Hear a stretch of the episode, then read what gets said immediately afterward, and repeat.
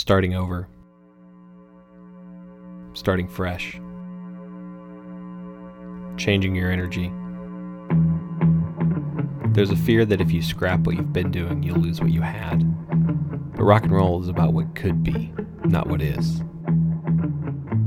I'm Nick Reinerson, and this is Burn After Listening. Today we're talking about Milk Cow Blues Boogie by Elvis.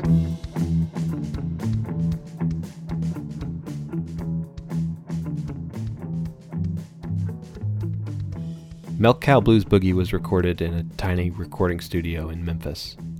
Three guys, young guys, Scotty, Bill, and Elvis, are in the booth, and the entrepreneurial Sam is behind the console.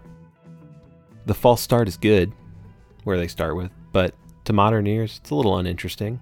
Slow, melodic, ambling, a crooner singing a sad song about his baby leaving. But it's not right.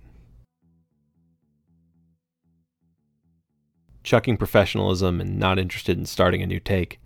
This kid, Elvis, shows it all to the world. Screw it, he says. Let's do our thing.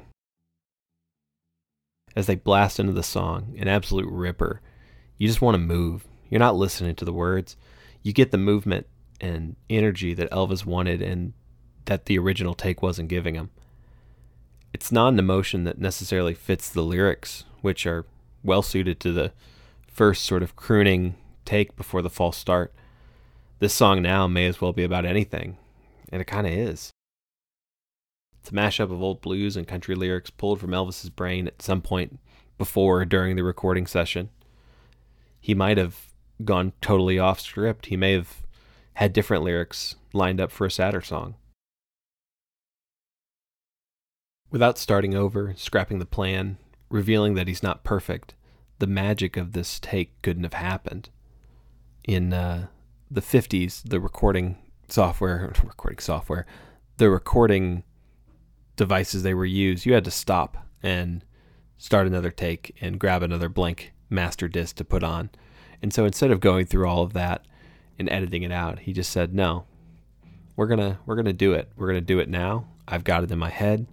Let's not wait for another take. Let's just get real gone right now." I think we're all drawn to the imperfections, even when we think we aren't.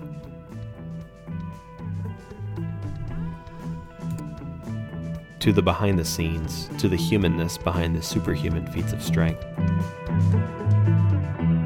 Rock and roll is about being the underdog in some ways. It's about being unprofessional. If you don't say fuck it sometimes, if you don't take the loss, admit your humanness, do another take, start something over, you'll miss the chance to do something extraordinary.